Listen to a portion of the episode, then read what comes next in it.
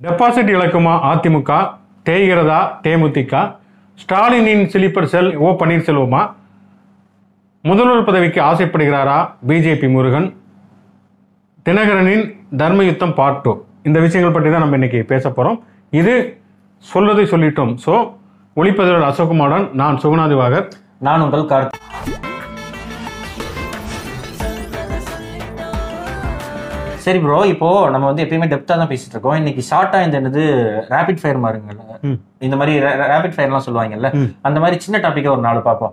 முருகன் வந்து ஸ்டாலின் வந்து இத்தனை இது சொல்றாரு ஒரு தலித்த முதல்வர் ஆக்குவாரா அப்படின்னு முருகன் கேட்டிருக்கா அப்படி அது ஸ்டாலினுக்காக சொல்லியிருக்காரு எடப்பாடி பழனிசாமிக்கு சொல்லியிருக்காருன்னு தெரியல.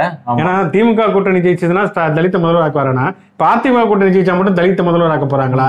இல்ல முருகனும் தலித்து தலித்துங்கிறதுனால ஒருவேளை நம்ம முதல்வர் ஆகும் அப்படிங்கிறதுக்காக கணக்கு போறாரா என்னன்னு தெரியல. துண்டை போட்டு வைப்போம். வர்றேன். வரட்டுங்கிற வந்தா. வரட்டும்.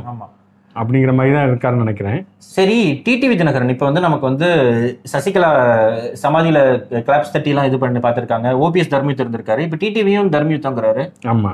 ஏன்னா வந்து தர்மயுத்தம் பார்ட் டூ அது என்னன்னா வந்து அவர் சொல்லியிருக்காரு என்ன சொல்லியிருக்காருன்னா தினகரன் இந்த மாதிரி நான் இந்த தேர்தலில் போட்டியிடுவேனெல்லாம் வதந்தி எல்லாம் கிளப்பிடுறாங்க அவங்களுக்காகவே நான் என்ன பண்ண போறேன்னா ரெண்டு தொகுதியில போட்டியிட போறேன் அப்படின்னு சொல்லிட்டு ரெண்டு இலை ரெட்டலைங்கிற மாதிரி ரெட்டலை தான் கிடைக்கல. ரெண்டு தொகுதியில் போட்டிடுறேன்னு சொல்லி அதிர்ச்சியை கிளப்பியிருக்காரு. அப்பதான் சொல்லியிருக்காரு இனிமேல் தான் தர்மயுத்தமே தொடங்க போகுது.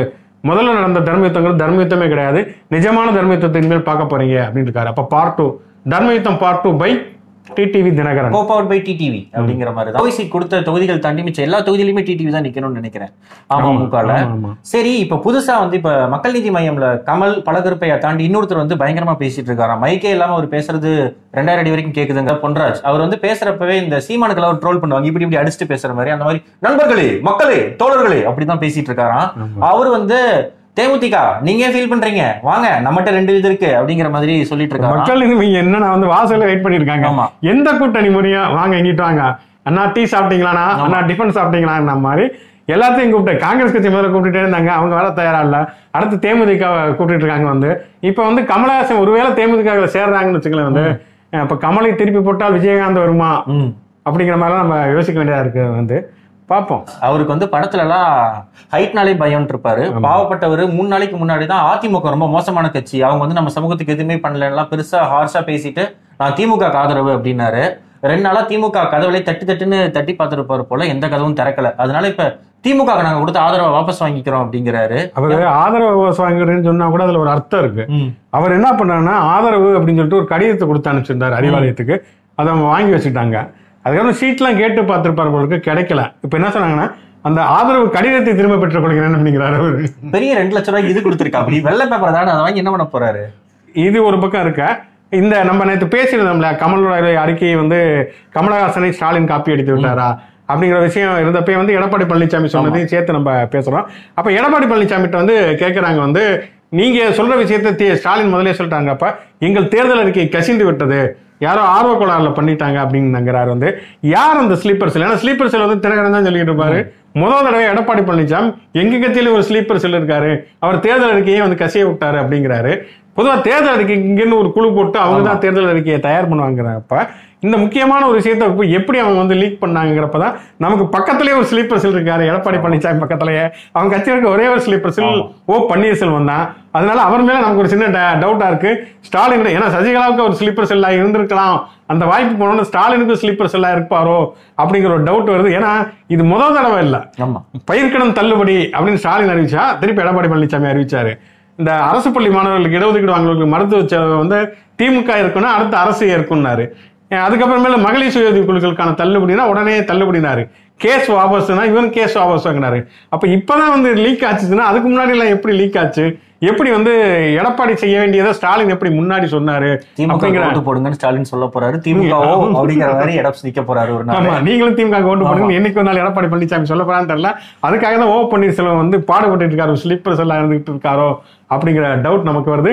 இன்னொரு திட்டமும் அவர் அந்த அந்த சொல்லியிருக்காருன்னா ஆறு சிலிண்டர்கள் இலவசம் அப்படிங்கிற ஒரு விஷயத்த சொல்லியிருக்காரு. அதாவது நமக்கு எது வந்து வாங்க முடியாம ரொம்ப காஸ்ட்லியா இருக்கும் அதுதான் இலவசம் ஒரு அரசாங்கம் தரணும்னா இன்னைக்கு இருக்கக்கூடிய பிஜேபி கவர்மெண்ட்னா நம்மளால கேஸ் சிலிண்டர் காசு கொடுத்து வாங்கவே முடியாது. அப்படிங்கறத தான் எடப்பாடி பழனிசாமி இதன் மூலம் சொல்ல வந்திருக்காரு.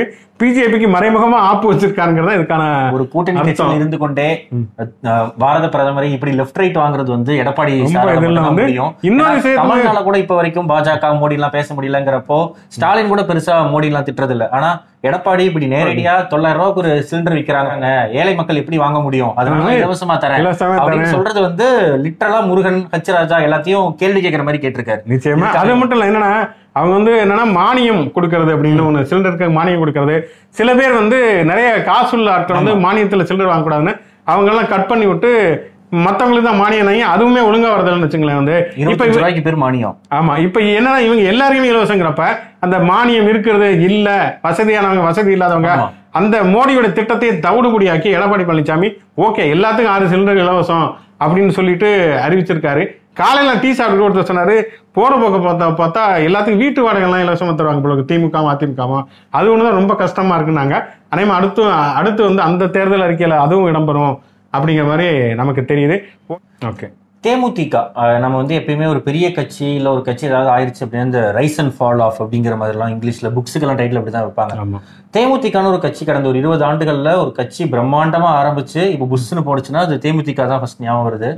அதுவும் இந்த கடந்த ஒரு ரெண்டு மாசம் எடுத்துக்கிட்டா இந்த வடிவேல் மீம்ல மாதிரி பசிக்குதுடா யாராவது கூப்பிடுங்கடா சோறு போடுங்கடாங்கிற மாதிரிலாம் பண்ணிட்டு இருந்தாங்க. பேச்சுவார்த்தை கூப்பிடணும்லன்ட்டு. இப்ப கடைசியா அஹ், நாங்க இங்கேயும் இல்ல அங்கேயும் இல்லைங்கிறதுக்கு அப்புறம் இந்தியன் மனோரமா மாதிரி மண்ணவரி தூத்தாத குறையா தி- அதிமுக டெபாசிட் தோத்துரும். இது எதுக்குமே ஆகாது. இன்னைக்கு தான் எங்களுக்கு தீபாவளி. பாயசம் சாப்பிடுங்கிற அளவுக்குலாம் எல்கே சுஜி பேசுறாரு எடப்பாடி பழனிசாமி அவர் தொகுதியிலே தோப்பான்னு. பிரபாகரன் இப்படி ஒரு சூனிய விட்ட சாபம் யாரும் விட்டுருக்கவே மாட்டாங்க. இன்னும் விஜய் பிரபாகர் நம்மளோட குட்டி கேப்டன் என்ன சொல்றாருன்னா நீங்க பிரேமலதா பார்த்திருப்பீங்க விஜயகாந்த் பார்த்திருப்பீங்க. ஆனா ரெண்டு பேரும் சேர்ந்த வேட்டை நானு. அப்படிலாம் சொல்றாப்படி நாங்க வந்து இந்த எலெக்ஷன்ல என்ன பண்ண போறோம்னா பொறுத்திருந்து பார்க்க போறீங்க. அது இதுங்கிறாரு. தேமுதிக அந்த கட்சியோட இந்த இப்படி ஒரு சைன்வே மாதிரி இப்படி ஆரம்பிச்ச கட்சி இப்படி கீழ் நோக்கி போயிட்டே இருக்கு. என்ன நினைக்கிறீங்க ஆமா. இப்ப தேமுதிக வந்து விஜயகாந்த் ஆரம்ப காலகட்டத்தில் அரசியலுக்கு வரப்ப பார்த்தோம்னா ஒரு பயங்கரமான பரபரப்பு இருந்தது. தொடக்க காலத்துல விஜயகாந்த் கிட்டத்தட்ட ஒரு திமுக ஆதரவாளர் இருந்தாரு. அவருடைய கல்யாணமே வந்து கருணாநிதி தலைமையில தான் விஜயகாந்துக்கும் பிரேமலதாவுக்கும் நடந்தது. சசிகலா நடராஜன் கல்யாணம் மாதிரி இவருக்கும் தான். சசிகலாராஜன் கல்யாணம் வந்து கருணாநிதி நடத்துற மாதிரி விஜயகாந்த் பிரேமலதா கல்யாணம் நடத்துறாரு. அதுக்கு முன்னாடி எஸ் ஏ சந்திரசேகர் படங்கள்ல நிறைய விஜயகாந்த் நடிக்கிறப்பயே அப்ப எம்ஜிஆர் பீரியட்ல அதிமுகவுக்கு எதிரான அமைச்சர்களை மையப்படுத்தின நிறைய படங்கள்ல விஜயகாந்த் வந்தார். அப்போ ஒரு ஆங்கிரி மேன் அப்படின்னா விஜயகாந்த் அப்படிங்கிற மாதிரி தான் நிறைய கோர்ட்டு சீனு போலீஸை வந்து விமர்சிக்கிறது ஆளுங்கட்சிகளை விமர்சிக்கிறது அமைச்சர்களை விமர்சிக்கிறது இந்த மாதிரியான ஒரு இமேஜ் தான் விஜயகாந்துக்கு இருந்தது. லேகத் அலிகானும் எவ்வளவுக்கு எவ்வளவு ஹார்ஸா டைலாக் இருக்கணுமோ எழுதி அவ்வளவுதான் கொடுத்திருந்தாரு. எழுதி கொடுத்து அப்படியான ஒரு இமேஜ் விஜயகாந்துக்கு இருந்தது. விஜயகாந்த் அப்படிப்பட்ட ஒரு ஒரு கலைஞர் கருணாநிதி மேல ஒரு அபிமானமுடைய ஒரு ஆளா இருந்தார் விஜயகாந்த். அதே மாதிரி ஈழ போராட்டத்துல அவர் வந்து கேப்டன் பிரபாகரன் படம்ல நடிச்சாரு. பையனுக்கே பிரபாகரன். பேர் வச்சிருந்தாரு. அப்படி ரசிகர் மன்றத்துல முழக்கமே தமிழன் என்று சொல்லடா தலை நிமிர்ந்து நில்லடாலாம் விஜயகாந்துக்கு இருந்தது. அப்படிப்பட்ட விஜயகாந்த் முத முதல்ல அரசியலுக்கு வர காரணமே திமுகவா இருந்தாங்க. அதாவது திமுகவுக்கு எதிரா. எந்த கருணாநிதி கருணா விஜயகாந்துக்கு கல்யாணம் பண்ணி வச்சாரோ அதே கருணாநிதிக்கு எதிராக தான் வந்து விஜயகாந்த் முத முதல்ல அரசியலுக்கு வந்தார். என்னன்னா வந்து ஒரு பாலம் தான். எப்பயுமே அது ஒரு பாலம் இணைப்பு பாலமாக இருக்கும். அது வந்து துண்டிக்கக்கூடிய ஒரு பாலமாக இருந்தது. கோயம்பேட்டில் போடப்பட்ட அந்த பாலம். அப்போ வந்து சென்ட்ரல் மினிஸ்டர் டிஆர் பாலு இருக்காரு. அவர் துறையிலிருந்து போடக்கூடிய பாலத்தில் வந்து விஜயகாந்தோட கல்யாண இடத்துல ஒரு பகுதி வந்து இடிக்க வேண்டியிருந்தது. இவர் போய் கருணாநிதிட்ட போய் முறையிட்டாலுமே கூட அது நடக்கலை. அது அப்போ தான் அரசியலுக்கு விஜயகாந்த் வராரு. வர்றப்ப என்னன்னா வந்து பொதுவா அந்த கருப்புங்கிறது ஒரு திராவிட நிறம் அப்படிங்கறனால தமிழக மக்கள் மத்தியில் எப்பயுமே ஒரு ஆதரவு ஒரு சாஃப்ட் கார்னர் உண்டு. அப்புறம் விஜயகாந்தோடைய வெள்ளந்தித்தனமான பேச்சு அப்புறம் அவருடைய படங்கள்ல இருந்து அதிரடி ஆக்ஷன் காட்சிகள். சோத்து மேல காலை வச்சு தான் அப்படியே கிக்கடிப்பா அப்படி. அதெல்லாம் சேர்ந்து விஜயகாந்துக்கு ஒரு இமேஜ் இருந்தப்ப ரொம்ப நாளாவே வந்து திமுக வெர்சஸ் அதிமுக இந்த ரெண்டுக்கும் அப்பால ஆல்டர்னேட்டிவா எந்த கட்சிக்கு ஓட்டு போறதுங்கிற ஒரு கூட்டம் எப்பயுமே இருந்தது. இங்க அதுக்கான ஒரு பெரிய கட்சி இல்ல காங்கிரஸா இருக்கட்டும். அப்ப பிஜேபி பெருசா வளரல. காங்கிரஸோ இல்ல மத்த கட்சிகளோ அல்லது மதிமுகவோ வந்தது கூட பெரிய அளவுல ஓட்டு வாங்க முடியாத ஒரு சூழல்ல விஜயகாந்துக்கு இருந்த அந்த ஒரு சினிமா இமேஜ் விஜயகாந்துக்கு இருந்த அந்த வெள்ளந்தி அந்த அதிரடி ஆக்ஷன் இமேஜ் திமுக அதிமுகவுக்கு எதிராக பேசுனது எல்லாம் சேர்ந்து விஜயகாந்துக்கான ஒரு ஆதரவு வந்து உருவானது. அதை விட மிக முக்கியமானது என்னன்னா ரஜினி மாதிரி இல்லாம விஜயகாந்த் வந்து கட்சியை தொடங்குறதுக்கு முன்னாடி தமிழ்நாடு முழுக்க ஒரு பெரிய நெட்வொர்க் வச்சிருந்தாரு. கிட்டத்தட்ட எல்லா கிராமங்கள்லயுமே அந்த விஜயகாந்துடைய கொடி ரசிகர் மன்ற கொடி அதான் பின்னாடி வந்து தேமுதிக கொடியா மாறுது அந்த கருப்பு சிவப்பு மஞ்சள் அந்த கொடி வந்து தமிழ்நாட்டில் எல்லா கிராமங்களையும் பறக்கிற அளவுக்கு வந்து ஒரு பெரிய நெட்வொர்க்கை ராஜி மாதிரியான படங்கள்ல வந்து அத கார்ல வர்றதாகட்டும் எல்லா. இடத்துலயுமே அந்த காட்டிலும் பாட்டெல்லாம். காட்டியிருந்தார் வந்து அப்படியான ஒரு ஒரு நல்ல ஒரு ஒரு இன்ஃப்ராஸ்ட்ரக்சரோட அவர் வந்து அரசியலுக்குள்ள விஜயகாந்த் நுழையிறப்ப திமுக அதிமுக ரெண்டு கட்சியுமே மோசம் இதுதான் மக்களே அப்படின்னு சொல்லிட்டு அவர் ரொம்ப யதார்த்தமா பேசி தொடர்ச்சியா பிரச்சாரம் பண்றப்ப அவருக்கு வந்து ஒரு கணிசமான ஓட்டு வங்கி வந்து வருது ரெண்டாயிரத்தி ஆறுல. ரெண்டாயிரத்தி ஆறு சட்டமன்ற தேர்தலில் வர்றப்ப தேமுதிக தனிச்சு நிக்குது. தனிச்சு இருநூத்தி முப்பத்தி நாலு தொகுதியிலையும் நி- நிக்கிறப்ப விஜயகாந்த் மட்டும்தான் அந்த தேர்தலில் ஜெயிக்கிறாரு. இருந்தாலும் தமிழ்நாடு முழுக்கவே வந்து குறிப்பிட்ட அளவு ஒரு கணிசமான வாக்குகளை விஜயகாந்தனுடைய தேமுதிக பெறதை பார்க்குறோம் திமுக அதிமுக ரெண்டுமே பிடிக்காத மக்கள் அந்த குரூப் வந்து யாருக்கு போடணுங்கிறப்ப விஜயகாந்த் ஒரு சாய்ஸ் அப்படிங்கிற அடிப்படையில் தேமுதிகவுக்கு வந்து வாக்குகள் விழுறதை பார்க்குறோம் அப்படியான ஒரு வளர்ச்சி விஜயகாந்துக்கு இருக்கிறப்ப அந்த ஐந்தாண்டுகள்ல வந்து தேமுதிக மேலும் மேலும் வளர்றப்ப ரெண்டாயிரத்தி பதினொன்னுல ரெண்டாயிரத்தி ஆறுல இருந்து பதினொன்று வரைக்குமே வந்து கருணாநிதியுடைய ஆட்சி. அப்ப ரெண்டாயிரத்தி பதினொன்னுல ஜெயலலிதாவே வந்து அதிமுகவே வந்து விருப்பப்பட்டு தேமுதிக வந்து கூட்டணியில சேர்க்கணும் அப்படின்னு சொல்லி பெரும் முயற்சி எடுத்து சேர்க்கிறாங்க. அப்ப வந்து திமுகவை விட அதிகமான அளவில் ஜெயிச்சு எதிர்க்கட்சி தலைவராக. விஜயகாந்த் வர்றாரு. விஜயகாந்த் வர்றாரு. அப்ப ஜெயலலிதா முதலமைச்சர் விஜயகாந்த் எதிர்கட்சி தலைவர் அப்படிங்கிற ஒரு நிலைமை உருவாகிறது. அப்ப வந்து அவர் முதல்ல வந்து இந்த கட்சி இப்பதான் ஆட்சிக்கு வந்திருக்கிறதுனால ஒரு தேனிலவு மாதம் அப்படின்னு சொல்லுவாங்க. இதுக்கு மேல இப்ப ச- உடனடியாக இதுக்கு மேல விமர்சனம் வைக்க முடியாது அப்படின்னு சொல்லிட்டு கொஞ்ச காலம் பொறுத்திருக்கிட்டு இருந்திருக்காரு. அதுக்கப்புறம் கொஞ்சம் கொஞ்சமா வந்து அதிமுகவுக்கும் தேமுதிகவுக்கும் இடையில வந்து வி- விரிசல்கள் உருவாகுது. இப்ப மனித உரிமை ஆணையத்துல தலைவர் நியமிக்கணும்னா ஒரு முதல்வன் எதிர்க்கட்சி தலைவரும் கலந்து ஆலோசிச்சு நியமிக்கணும். இந்த மாதிரியான விஷயங்கள்ல விஜயகாந்துக்கான புறக்கணிப்புகள் கொஞ்சம் கொஞ்சமா நடக்குது. அப்ப ஜெயலலிதாவுடைய எதேச்சதிகார போக்கு இது அப்படிங்கிற மாதிரி ஃபீல் பண்ற விஜயகாந்த் கொஞ்சம் கொஞ்சமா வந்து எதிர்ப்புகளை வந்து பதிவு பண்றாரு. அது ஒரு கட்டத்துல பெரிய அளவுல வெடிச்சு சட்டசபையிலேயே வந்து ஏய் அப்படின்னு சினிமாவில் மிரட்டின மாதிரியே வந்து கண்கள் சிவக்க கைகள் துடி துடிக்க நரம்புகள் எல்லாம் புடைத்தல் அவர் வந்து ஜெயலலிதாவை நோக்கி அவர் கோவப்பட்டு பேசினதை நம்ம பார்த்தோம். அன்னைக்கு அது ஒரு பெரிய பரபரப்பான ஒரு இமேஜ் தனிமனித தாக்குதலையும் அதுக்கு ஆமா, ஆமா, சட்டசபையில ஈடுபடுறாங்க. சட்டசபையிலேயே அவர் குடிச்சிட்டு வந்தார் விஜயகாந்த். அப்படின்னாரு. விஜயகாந்த் பதிலுக்கு அந்த அம்மாவை எனக்கு ஊத்தி கொடுத்துச்சு. அப்படிலாம் கேட்டார். அப்ப அந்த அரசியலே வந்து கேட்கறதுக்கு ஒரு நாராசமா இருந்த ஒரு காலகட்டம். அதுக்கு பிறகு அதிமுகவுக்கும் தேமுதிகவுக்கும் இடையில வந்து பெரிய விரிசல் ஏற்படுது. அந்த ஐந்தாண்டு காலம் எதிர்க்கட்சி தலைவரா விஜயகாந்த் இருந்தாலுமே கூட அதிமுக கூட்டணியில இருந்தாலுமே கூட அதுக்கப்புறம் கொஞ்சம் கொஞ்சமா வந்து விரிசல்கள் ஏற்பட்டு கடுமையான விமர்சனங்களை விஜயகாந்த் அதிமுக மேல வைக்க ஜெயலலிதா விஜயகாந்த் மேல வைக்க அப்படிங்கிற முற உரசல்கள் அந்த முரண்பாடுகள் மோதல்கள்லாம் முற்றி வருது. பிஜேபி ஒரு கூட்டணி இங்க வந்து உருவாக்குறாங்க. அப்ப அப்ப வந்து தமிழக மணியன் தான் அதை வந்து முன்னெடுத்துட்டு போறாரு. விஜயகாந்த் மதிமுக இவங்க எல்லாத்தையும் சேர்த்து பிஜேபியோட ஒரு அலையன்ஸ் ஃபார்ம் பண்ணாங்க. ரெண்டாயிரத்தி பதினாலுல வந்து மோடி பிரதமர் ஆன பிறகு கொஞ்ச நாள் தான் பிஜேபியோட கூட்டணியில இருக்காங்க. அதுக்கப்புறம் கூட்டணி உடைந்திருது வந்து ரெண்டாயிரத்தி பதினாறு சட்டமன்ற தேர்தல் வர்றப்ப எந்த கருணாநிதி எடுத்து விஜயகாந்த் கட்சி ஆரம்பிச்சாரோ அந்த திமுக ல வந்து தேமுதிகவுக்கு தூது போகுது ஏன்னா. ஏடிஎம்கேவும் இவங்களும் தேமுதிகவும் எ- எ- சேர எலியும் மாட்டாங்க. புனையுமா இருக்காங்க இதுக்கிடையில என்ன நடக்குதுன்னு சொன்னா கொஞ்சம் கொஞ்சமா தேமுதிக வந்து ஒண்ணும் இல்லாம ஆக்கக்கூடிய வழியை வந்து ஜெயலலிதா பார்த்தாங்க ஜெயலலிதாவுக்கும் விஜயகாந்துக்கும் மேல அந்த முரண்பாடுகள் விரிசல் வரவுமே மாபா பாண்டியராஜன்ல இருந்து ஆரம்பிச்சு அருண் பாண்டியன்ல இருந்து ஆரம்பிச்சு ஒவ்வொருத்தரா வந்து அதிமுக வந்து இழுக்க ஆரம்பிச்சாங்க திடீர் திடீர்னு கிளம்பி வந்து இந்த இதுல இருக்கிற போய் ஜெயலலிதா போய் சந்திப்பாங்க. கேட்டா தொகுதி பிரச்சனைக்காக முதல்வரை சந்திக்க போகிறோம் அப்படின்னாங்க பொதுவா ஒரு கட்சியில வந்து மாணவர் அணி இளைஞர் அணி மீனவர் அணி வழக்கறிஞர் அணி இதெல்லாம் இருக்கும். விஜயகாந்த் கட்சியில் அப்போ வந்து தொகுதி பிரச்சனைக்காக மக்கள் முதல்வரை சந்திக்கும் அணி அப்படின்னு ஒன்று இருந்தது. தேமுதிக அந்த பெருவாரியான எம்எல்ஏக்கள் வந்து அதிமுக பக்கம் போனதா பார்க்குறோம் அதுக்கப்புறமேல தான் வந்து அதிமுகவும் தேமுதிகவும் கூட்டணி வைக்க முடியாது அப்படிங்கிற ஒரு சூழல் உருவாகிறப்ப தான் கருணாநிதி வந்து திமுக கூட்டணிக்கு விஜயகாந்த் இழுக்கணும்னு சொல்லிட்டு படாத பாடுபட்டு இருக்கிறாரு. ஒரு இடத்துல திமுக கூட்டணிக்கு வந்து விஜயகாந்த் வந்துருவாரு அப்படிங்கிற ஒரு சூழல் உருவாகிறப்ப தான் படம் நழுவி பாலில் விழப் போகிறது அப்படிங்கன்னா கருணாநிதி பெரிய வசனம் கருத்தா இல்லையா? அதனால வந்து அந்த வசனத்தெல்லாம் இழுத்து விட்டாரு. விஜயகாந்த் ஒரு பெரிய நடிகர்னால இந்த லெஃப்ட்ல கையை காட்டி ரைட்ல இண்டிகேட்டர் போட்டு நேரா யூ டர்ன் அடிச்சுட்டு மக்கள் நல கூட்டணி அப்படிங்கிற ஒரு ஆட்டோ எடுத்து ஸ்டார்ட் பண்ணாரு. அப்பதான் வந்து எவ்வளவோ முயற்சி பண்ணி விஜயகாந்த் வர்றாருன்னு பார்த்தா கடைசியா அவருக்கு சந்திரகுமார் மாதிரி ஒரு மூணு எம்எல்ஏ தான் ஆமா அவங்க தான். ஆமா அவங்க தான் வந்திருந்தாங்க வந்து. அப்ப என்னன்னா அப்பயும் அதே தமிழக மணியன் என்ட்ரி அவர் என்ன பண்ணாருன்னா வைகோ விஜயகாந்த் திருமாவளவன் அப்புறம் சிபிஐ சிபிஎம் எல்லாத்தையும் சேர்த்து பஞ்சபாண்டவர் அணி அப்படின்னு சொல்லிட்டு அவங்க எல்லாம் வந்து செல்ஃபி எடுக்கிறது இப்படி கையை காட்டிட்டு போட்டோ எடுக்கிறது அப்படின்னு சொல்லிட்டு மக்கள் நல கூட்டணி ஒன்று அமைச்சிருந்தாங்க வந்து. அதாவது கிட்டத்தட்ட வந்து முப்பது வருஷம் நாற்பது வருஷம் வந்து வந்து ஒரு அரசியல்ல வந்து ஒரு அனுபவம் பெற்ற பல ஆண்டு காலம் கட்சி நடத்தின வைகோ விஜயகாந்தா முதல்வர் வேட்பாளர் அப்படின்னு சொல்லிட்டு நிக்கக்கூடிய ஒரு ஒரு துயரமான ஒரு சூழல் அந்த பீரியட் ரொம்ப காமெடியா இருந்துச்சு. என்னன்னா நல்லா எவ்வளவு பெரிய ஆளா இருந்தா என்ன போய் இப்படி ஆக்கிட்டாங்கிற மாதிரி அவங்க ஒரு மீமீட்டர் மாதிரி ஆக்கிட்டாரு அந்த பீரியட்ல. நாலு பேர் திடீர்னு இப்படி வாக்கிங் போவாங்க. அப்புறம் சுத்தி நின்னு இன்னும் கிரிக்கெட்ல விக்கெட் போன மாதிரி டக் அவுட் பேச்சு மாதிரி பேசிட்டு இருப்பாங்கன்ட்டு. என்ன பாஸ் உங்களை எல்லாம் பெரிய ஆள் நினைச்சேங்கிற மாதிரி தான் முத்தரசன் ஒரு பக்கம் வைக்க ஒரு பக்கம் டிஷர்ட் போட்டுலாம் வாக்கிங் போயிட்டு இருந்தாங்க. ரொம்ப காமெடியா இருந்துச்சு. அப்பதான் அந்த மக்கள் நல கூட்டணி உதயமாச்சு. தமிழறிமனுடைய புண்ணியத்தினால மக்கள் நல கூட்டணி உதயமாச்சு. விஜயகாந்த் முதல்வர் வேட்பாளர் அப்படி இப்படிலாம் சொன்னாங்க. அப்புறம் வந்து ரெண்டாயிரத்தி பதினா ரெண்டாயிரத்தி பதினாறுடைய சட்டமன்ற தேர்தலுடைய முடிவுகள் வந்ததுக்கு பிறகு மகளிர் நல கூட்டணி எங்கேயுமே ஜெயிக்கல. தேமுதிகவும் ஜெயிக்கல அப்படிங்கிறப்ப திமுகவும் ஜெயிக்கல. ஆமா வெற்றி வாய்ப்பு கைவிட்டது. ஆனா இப்ப ஒரு வலுவான எதிர்க்கட்சியா வந்துச்சு. அந்த ஒண்ணு புள்ளி ஒண்ணு சதவீதம் வாக்கு வித்தியாசத்துல மக்கள் நல கூட்டணிக்கு வந்து மிகப்பெரிய பங்கு இருக்கு. திமுக ஆட்சியை பிடிக்காம போனதுக்கு இந்த மக்கள் நல கூட்டணி ஒரு காரணம் அப்படிங்கிற விமர்சனங்கள்லாம் இருக்குது. அப்புறம் இந்த மக்கள் நல கூட்டணி இல்லாம போச்சு. மக்கள் நல. கூட்டணியில இருந்த விஜயகாந்த் தவிர எல்லாருமே வந்து திமுக திமுக கூட்டணிக்கு வந்துட்டாங்க. இப்படி போய் இருந்தப்ப வந்து திருப்பி வந்து ரெண்டாயிரத்தி பத்தொன்பது நாடாளுமன்ற தேர்தல் வர்றப்பதான் அந்த பழைய கே கதை வந்து திருப்பி ரிட்டர்ன் ஆகுது. இந்த சூ இந்த இந்த காலகட்டத்தில் இந்த ரெண்டாயிரத்தி பதினாறு டு பத்தொன்பது காலகட்டத்தில் விஜயகாந்தோட உடல்நலங்கிறது ரொம்ப ரொம்ப சீர்கெட்டு போகக்கூடிய ஒரு சூழலை பார்க்குறோம். அதுக்கு முன்னாடி என்னன்னா விஜயகாந்தோட இமேஜுங்கிறது ரொம்ப ரொம்ப ஸ்பாயில் ஆச்சு.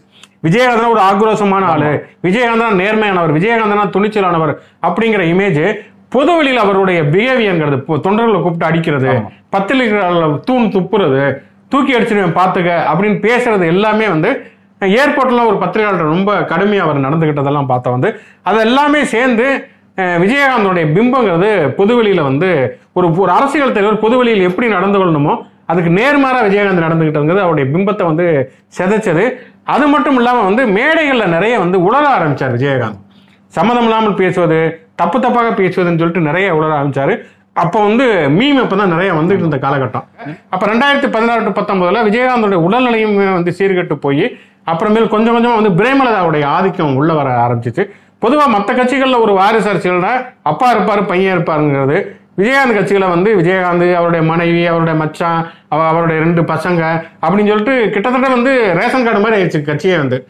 எல்லாருமே வர ஆரம்பிச்சிட்டாங்க. அதுல பிரே விஜயகாந்தோட உடல்நிலை சரியில்லாமல் போன காலகட்டத்தில் பிரேமலதாவுடைய ஆதிக்கங்கிறது அதிகமா போச்சு. அப்போ வந்து பிரேமலதா ரெண்டாயிரத்தி பத்தொன்பது நாடாளுமன்ற தேர்தலில் ஒரே நேரத்துல திமுகவுடையும் கூட்டணிக்கு பேச்சுவார்த்தை அதிமுகவுடன் கூட்டணிக்கு பேச்சுவார்த்தைங்கிற ஒரு உலக சாதனை வந்து நிகழ்த்தி காட்டினாங்க. அதை துறைமுறை வந்து எக்ஸ்போஸ் பண்ணிட்டாரு. அதிமுக கூட்டணி நடந்துக்கிறப்ப அங்க ஒரு ஆட்கள் அனுப்பி கூட்டணி பேசுறப்ப துறைமுருகன் அந்த வெளிப்படையா சொல்லவுமே இவங்களுக்கு கோபம் ஆயிடுச்சு அப்புறமேல் துறைமுருகனையும் திட்டி பேட்டி கொடுத்தாங்க. அவர் துறைமுருகனை திட்டினது கூட பரவாயில்ல. பிரஸ் மீட் வந்த பத்திரிகையாளர்களையும் வந்து போவா அப்படிங்கிற மாதிரி ஒருமையில பேசி ரொம்ப அவமானப்படுத்துனாங்க பிரேமலதா. அப்பதான் வந்து நமக்கு தெரிஞ்சு வந்து இப்போ ஒரு பேரம் பேசுறதுக்காக தான் இங்க கட்சி நடக்குதுங்கிற மாதிரியான ஒரு கேள்வி வந்தது. பிரேமலதா மே மேல இருந்த அதிருப்தி என்னன்னா வந்து ஒண்ணு விஜயகாந்தனுடைய இயலாமையை பிரேமலதா பயன்படுத்திக் கொள்கிறாரா? இன்னொன்னு ஊழலுக்கு எதிராக தொடங்கப்பட்டதாக சொல்லப்பட்ட ஒரு கட்சிங்கிறது இப்படி வந்து தொகுதிகளுக்காக வந்து பேரம் பேசுறது எந்த அளவுக்கு சரி? என்னதான் உங்களுக்கு ஸ்டாண்ட் இருக்குது? திமுகவுடையும் ஒரே நேரத்துல பேச்சுவார்த்தை அதிமுகவுடையும் ஒரே நேரத்துல பேச்சுவார்த்தைங்கிறது எந்த அளவுக்கு சரி அப்படிங்கிற ஒரு கேள்வி இருந்தது. கட்சியோட ஒரே கொள்கை தொகுதி பேரம் தானா அப்படிங்கிற மாதிரி தான் கடந்த ஒரு ஐந்து ஆண்டுகளா தேமுதிகவோட இருந்தது. அந்த ரெண்டாயிரத்தி பத்தொன்பது நாடாளுமன்ற தேர்தலுமே கூட அங்கேயும் வந்து ஜீரோ முட்டை தான் வாங்கினாங்க. தேமுதிக எந்த இடத்துலயுமே ஜெயிக்கல. அதனாலதான் வந்து இப்ப இந்த சட்டமன்ற தேர்தல் அப்ப வந்து பாட்டாளி மக்கள் கட்சிக்கு கொடுத்த முக்கியத்துவத்தை பாஜகவுக்கு கொடுத்த முக்கியத்துவத்தை தேமுதிகவுக்கு வந்து அதிமுக கொடுக்க தயாரா இல்ல. அதனால வந்து தொடர்ச்சியாவே பிரேமலதா பேசிக்கிட்டே இருந்தாங்க. சீக்கிரம் பேச்சுவார்த்தை ஆரம்பிங்க சீக்கிரம் பேச்சுவார்த்தை கவர்மெண்ட் சொல்லலையா கடாயப்ப வெட்டுவீங்க ஆமா. காதியப்ப குத்துவீங்கிற மாதிரி. திமுகவும் சீக்கிரம் பேச்சுவார்த்தை ஆரம்பிக்கணும் வேற சொன்னாங்க. அதுக்கப்புறம் எடப்பாடி வந்து மக்களால் தேர்ந்தெடுக்கப்பட்ட முதல்வரே கிடையாதுனாங்க சசிகலா ஒரு பெண் என்பதனால வந்து அவங்களுடைய வேதனையை நான் உணர்கிறேன். அவங்களை நான் வரவேற்கிறேன். அப்படின்னு முடிஞ்ச வரைக்கும் எந்தெந்த இடத்துல பால்பட முடியும் அத்தனையும் பிரேமலதா செஞ்சுக்கிட்டே இருந்தாங்க. ஆனால் என்னென்னா எல்லா பேச்சுவார்த்தையெல்லாம் முடிச்சு பா பாமகவுக்கு கையெழுத்து போட்டுட்டு பாஜகவுக்கெல்லாம் போட்டு முடிச்சது பிறகுதான் தேமுதிகவோட பேச்சுவார்த்தையே ஆரம்பித்தாங்க போன கூட்டணியில் வந்து அவங்க வந்து நாற்பத்தோரு சீட்டு வாங்கியிருந்தாங்க. வாங்கி வந்து 29 சீட்டுகள் வந்து தேமுதிக ஜெயிச்சிருந்தாங்க. அதனால வந்து இந்த தடவை அந்த சீட்டுகள் வேணும் நாற்பத்தோரு சீட்டுகள் வேணும் அப்படின்னு தேமுதிக கேட்டாங்க. அவங்க இருபத்தஞ்சு அது இதுன்னு இழுத்து வந்து கடைசியில் பதிமூணு சீட்டு தான் வந்து தேமுதிகாக தருவோம் அப்படின்னு அதிமுக பதிமூணு சீட்டு ஒரு ராஜ்யசபா எம்பி சீட்டு சுதீஷ்காக தருவோம் அப்படின்னு சொன்னப்ப அதை வந்து தேமுதிக வந்து ஏற்றுக்கொள்ள தயாராகல. ரொம்ப அசிங்கப்படுத்துறீங்களா பிஜேபிக்கு இருபது சீட்டு தரீங்க பாமகக்கு இருபத்தி மூணு சீட்டு தரீங்க. ஆனால் எங்களுக்கு வெறுமனே பதிமூணு சீட்டுங்கிறது ரொம்ப வந்து அவமானப்படுத்துகிற மாதிரி இருக்குது அப்படின்னு சொல்லிட்டு தான் இன்னைக்கு வந்து விஜயகாந்த் பேர்ல அறிக்கை வந்திருக்கு. விஜயகாந்த் விட்டாரான்னு தெரியல. விஜயகாந்த் பேர்ல வந்து நாங்கள் அதிமுக கூட்டணி விட்டு விலகுவோம் அப்படின்னு இருக்காரு. ஏற்கனவே சுதீஷ் ரெண்டு மூணு நாளைக்கு முன்னாலே ஆரம்பிச்சிட்டாரு. ஃபேஸ்புக்கில் எழுதுறது எங்களுடைய அடுத்த முதல்வர் விஜயகாந்த் ஃபேஸ்புக்கில் போஸ்ட் போட்டாரு. அந்த அடிப்படையில் பார்த்தோன்னா அவர் தான் சொல்லியிருக்காரு வந்து அதிமுக வந்து டெபாசிட் இலக்கம் அப்படின்னு சொல்லிட்டு சுதீஷ் ஒரு பக்கம் பேச விஜய் பார்க்க எடப்பாடி பழனிசாமி அவர் தொகுதியிலே தோப்பார்னு பேச உடனடியாக முதல்ல பதில் சொன்னது நம்ம ஜெயக்குமார் தான்.